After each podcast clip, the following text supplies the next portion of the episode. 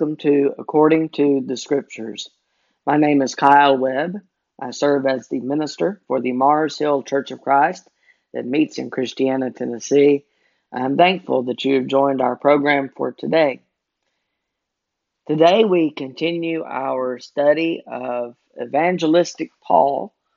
Before we get into our lesson, though, I will remind you uh, if you've not done so already, to visit our website. Uh, there are many great resources that we have on our website. You can go to www.marshillcoc.org. Again, marshillcoc.org.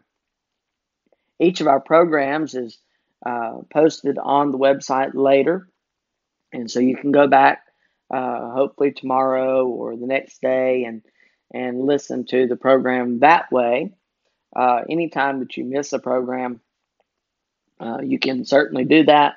Uh, there is on the front page a quick links um, section so that you can quickly go to anything for this week. You can look at our bulletin, our sermon notes, uh, video and audio are usually posted from our services. Uh, and of course, uh, this program, as well as Noontime Nuggets, um, those are all linked on the website. And you can go there and listen or watch and uh, keep up with our congregation that way. There's also information about our elders and myself. Uh, there is uh, also a way that you can contact us through the website. Uh, just go to the very bottom of the homepage and there's a link to send us a message, uh, as well as other links throughout the website. Uh, but you can send us a message, and we will receive that by email, and we can reply to you.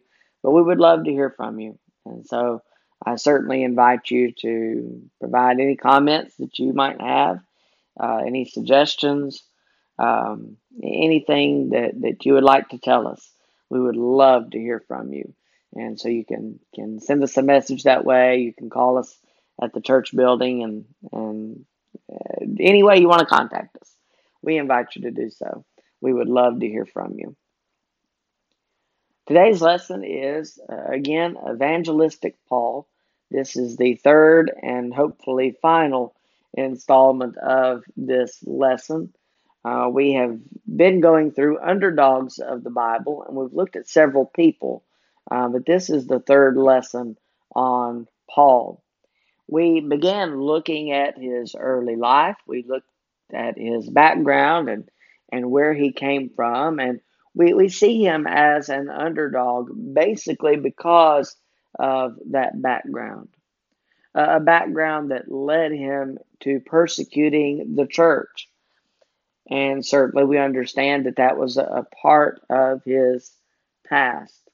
And as you look at Acts chapter 7 and 8, uh, particularly toward the end of chapter 7, we find that he was present at Stephen's stoning.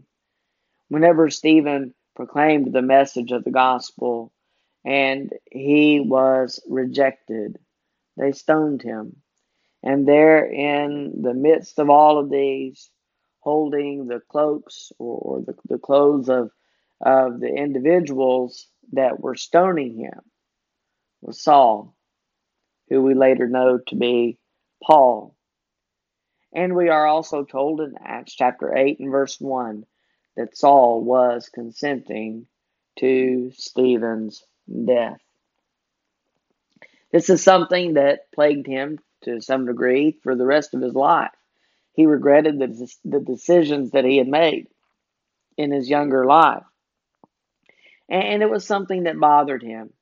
Uh, he considered himself the one of the least of the apostles, uh, the chief, chiefest of sinners, because of his background, because of where he had come from, and maybe in a sense too, we might see him as one of the least of the apostles one, uh, maybe a, the chiefest of sinners, because he persecuted the church.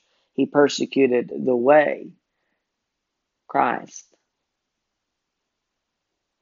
And yet, we find him to be one of the greatest individuals in the Bible, one of the greatest heroes. And that's what we're going to study today.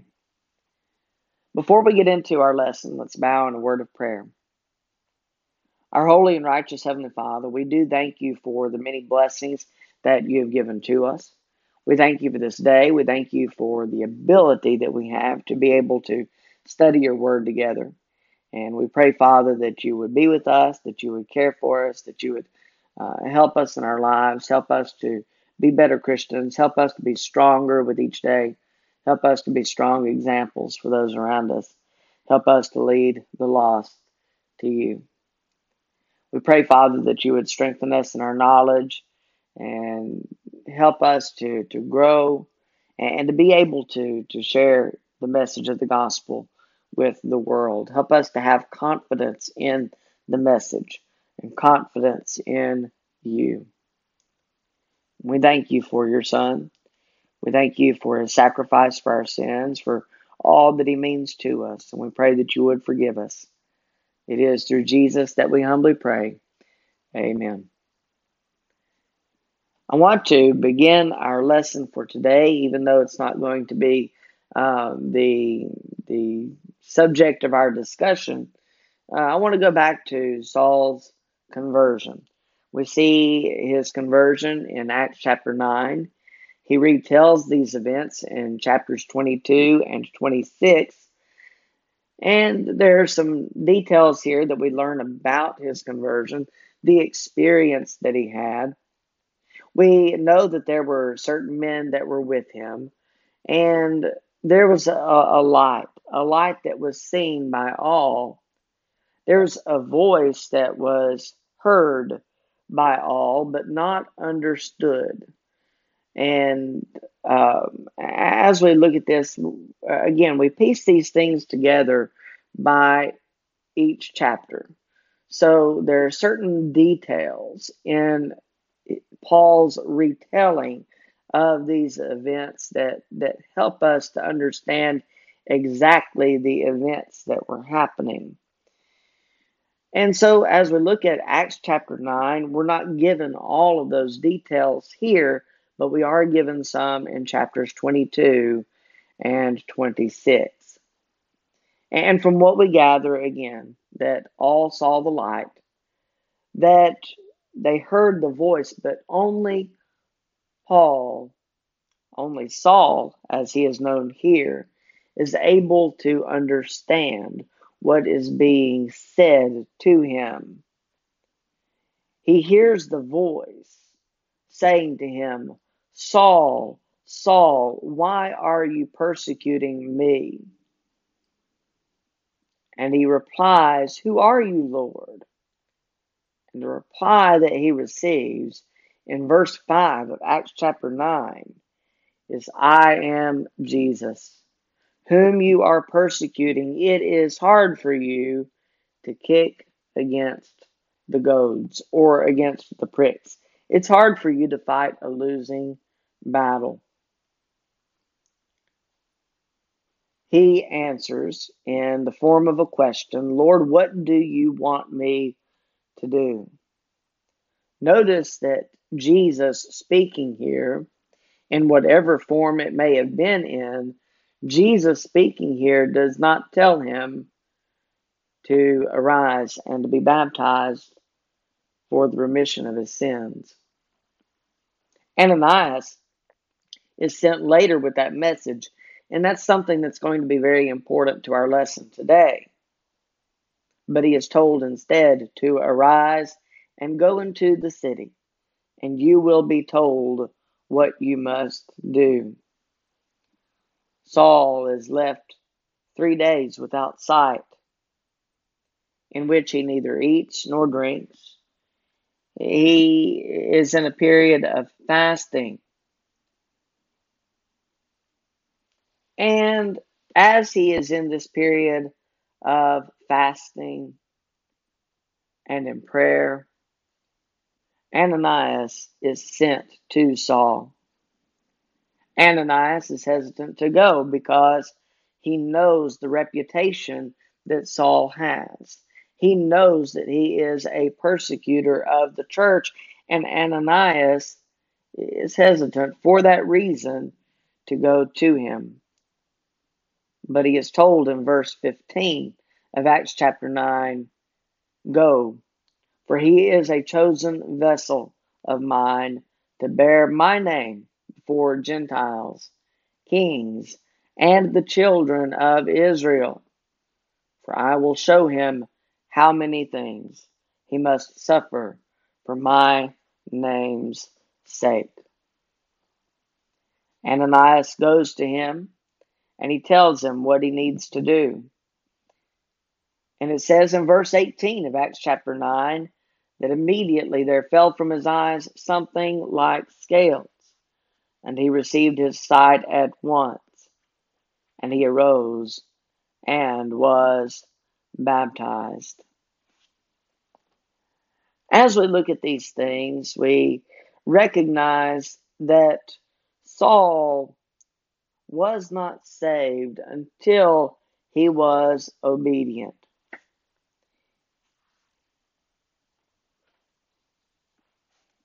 It wasn't until he was baptized for the remission of his sins, as Ananias had told him to do, that he was saved.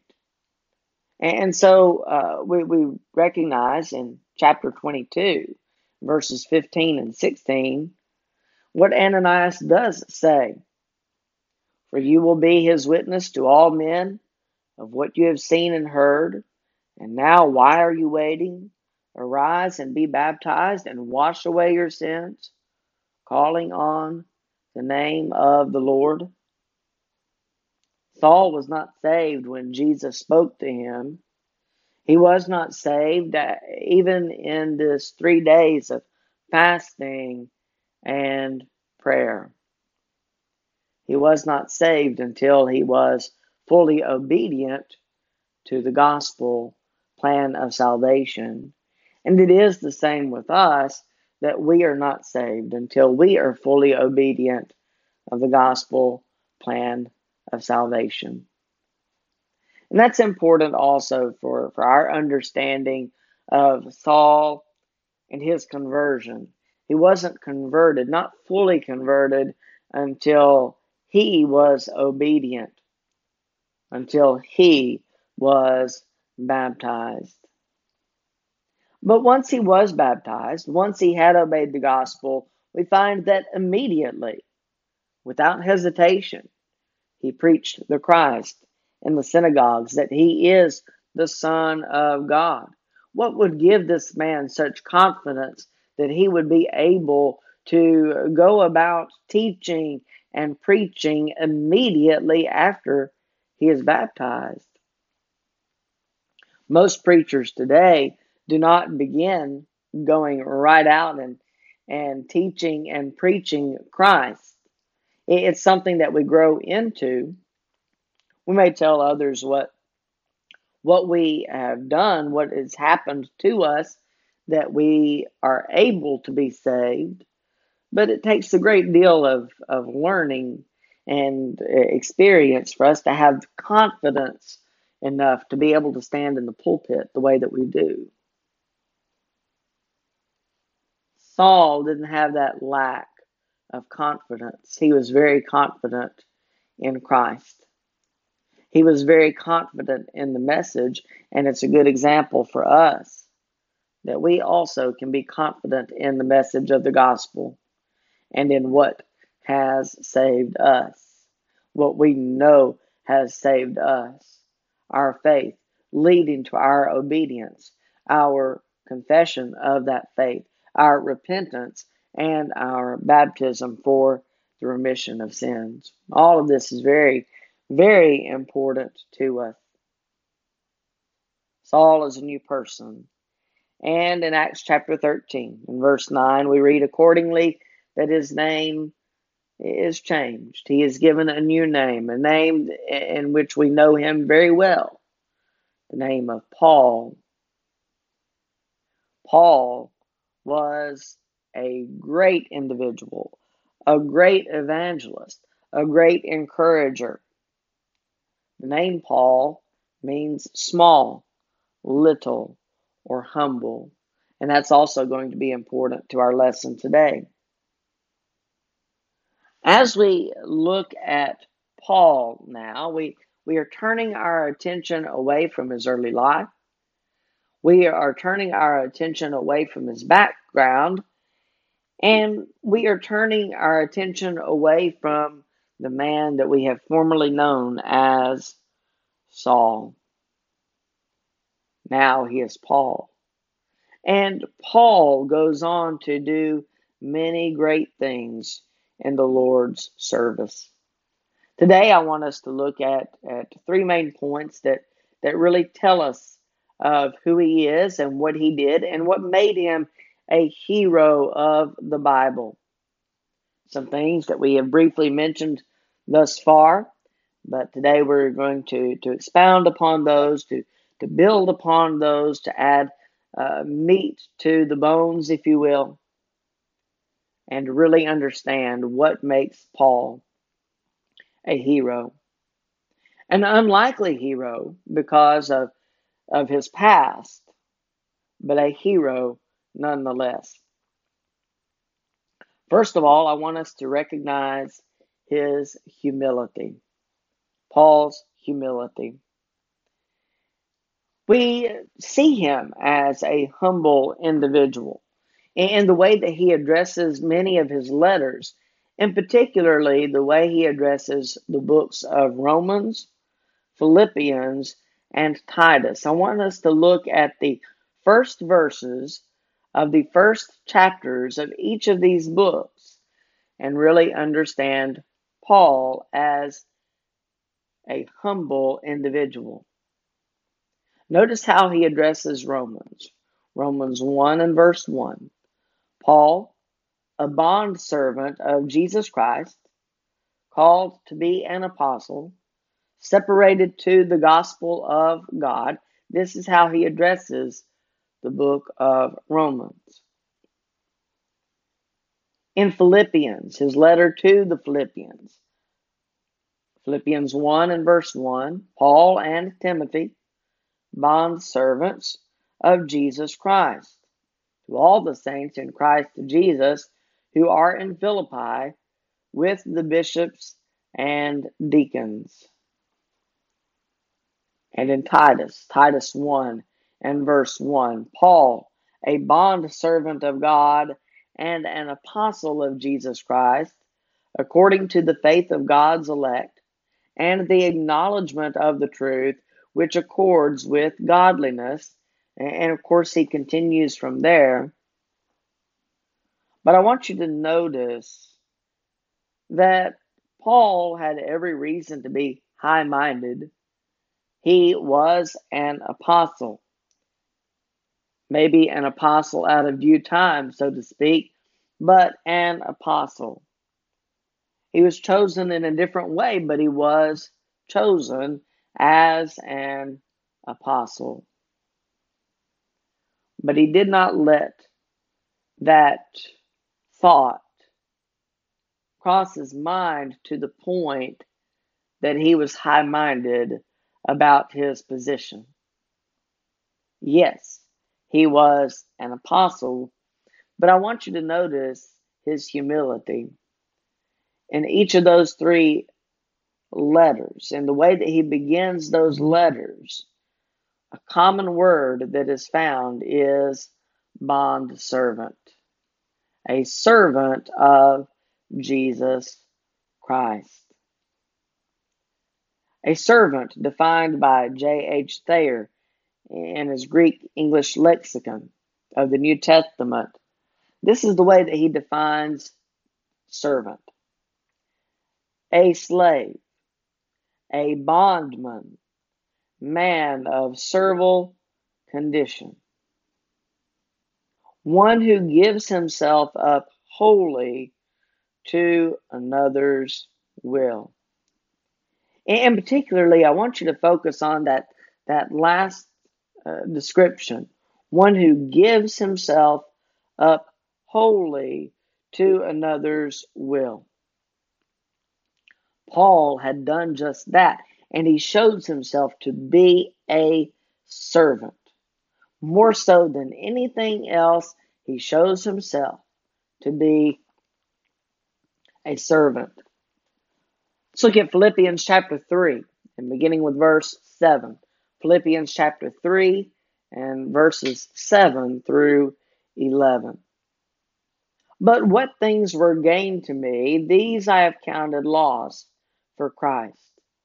Yet indeed I also count all things loss for the excellence of the knowledge of Christ Jesus my Lord, for whom I have suffered the loss of all things, and count them as rubbish, that I may gain Christ and be found in him, not having my own righteousness, which is from the law, but that which is through faith in Christ, the righteousness which is from God by faith, that I may know him and the power of his resurrection and the fellowship of his sufferings, being conformed to his death, if by any means I may attain to the resurrection from the dead.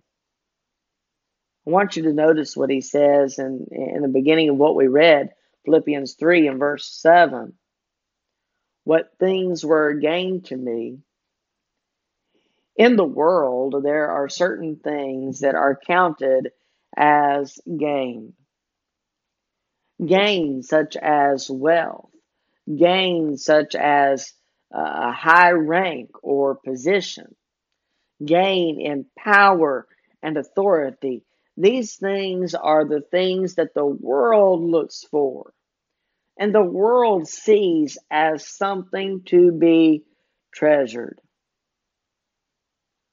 But Paul didn't seek those things. Maybe he maybe he did in his past, and, maybe he did count them as something uh, of greatness.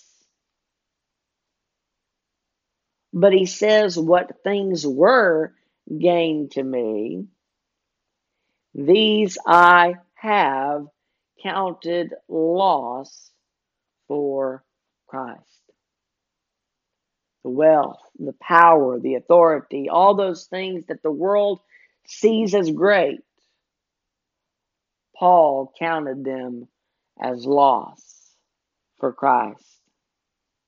They were no longer important. And he goes on to say in verse 8, I also count all these all things for the excellence of the knowledge of Christ Jesus my Lord, for whom I have suffered the loss of all things and count them as rubbish, that I may gain Christ and be found in him. He, he speaks of righteousness. One of the, the great things that I remember about righteousness, we studied this uh, a year and a half or so ago. And whenever we talked about righteousness, one of the things that I learned is that the righteousness with which we are clothed, it's not ours. There is nothing about me that is righteous in and of myself, but it is the righteousness of Christ, the righteousness of God. That is the righteousness in which I am clothed because I am covered by the blood of Christ. And so it is His righteousness that covers me. And that's exactly what Paul is saying in Philippians 3, verses 7 through 11. But quickly, I want us to, to finish up this lesson here. Uh, another point that we notice is his preaching. His preaching is another great lesson that we learn from, and it shows him to be a hero of the Bible. In 1 Corinthians chapter 9 verses 16 through 18, he says, "For if I preach the gospel, I have nothing to boast of. For necessity is laid upon me. Yes, woe is me, if I do not preach the gospel. For if I do this willingly, I have a reward. But if against my will, I have been entrusted with a stewardship. What is my reward then? That when I preach the gospel, I may present the gospel of Christ without charge, that I may not abuse my authority in the gospel. In just a couple of verses previous to this, Paul gives concession and reason that, that preachers are able to be paid based on what they are doing, preaching the gospel. But he himself made a choice that he was not going to charge anyone, that he was not going to uh, be supported by the church. We read that he was a tent maker, and he used that profession to fund his preaching of the gospel. But he did preach the gospel. And he gives, uh, he, he says it here that, that he had nothing to boast of in and of himself. There are many things that preachers may boast of. They may boast of numbers, they may boast of ability, but he had nothing in himself to boast of. And, and people put a lot of stock in the preacher's ability. But it's not about the preacher. Any preacher that is bringing glory to himself is not preaching the gospel the way that he should. If that is his intent, he is not preaching the gospel the way that he should. There's nothing within me to boast of. It's the message of the gospel. That's what I want to bring glory to. That's what I want to bring interest in. I want to bring people's attention to the gospel message and to Christ. In this, Paul was a chosen vessel. Remember in Acts chapter 9 and verse 15, Ananias is told, Go, for he is a chosen vessel. In 2 Corinthians chapter 4 and verse 7, Paul himself says, But we have this treasure in earthen vessels, that the excellence of the power may be of God and not of us. Treasure being the gospel. It is given to and proclaimed by men, not by angels, not by Christ or even the Holy Spirit. Earthen vessels, earthen pertaining to earth, physical in nature. Vessels, containers, uh, something that, that contains something. Inspired men carried the gospel to mankind. We have it in the form of the scriptures and the Bible. Today we have in our possession the things spoken and taught by the inspiration of God. And we have become the earthen vessels in which the word is contained and by which the word is proclaimed. Paul did not count this of anything great in and of, in and of himself, but it was something great in the message, something great in the power of the blood of Christ to save men. Paul was an encourager an ambassador, a preacher, a servant to Christ and to all. And only as a servant did he glory in what he did. He's very humble, and we learn a great many lessons from Paul. I am thankful that we have been able to to spend the last few weeks studying his life, and I'm thankful that you have joined us. I invite you to be with us next week I have not decided what we are going to, to be studying beginning next week, but we'll study something. And I look forward to that time together next week, Tuesday at 11 a.m., and every Tuesday at 11 a.m. I invite you to be with us. Thank you for being with me today, and until we meet again, may God continue to bless you.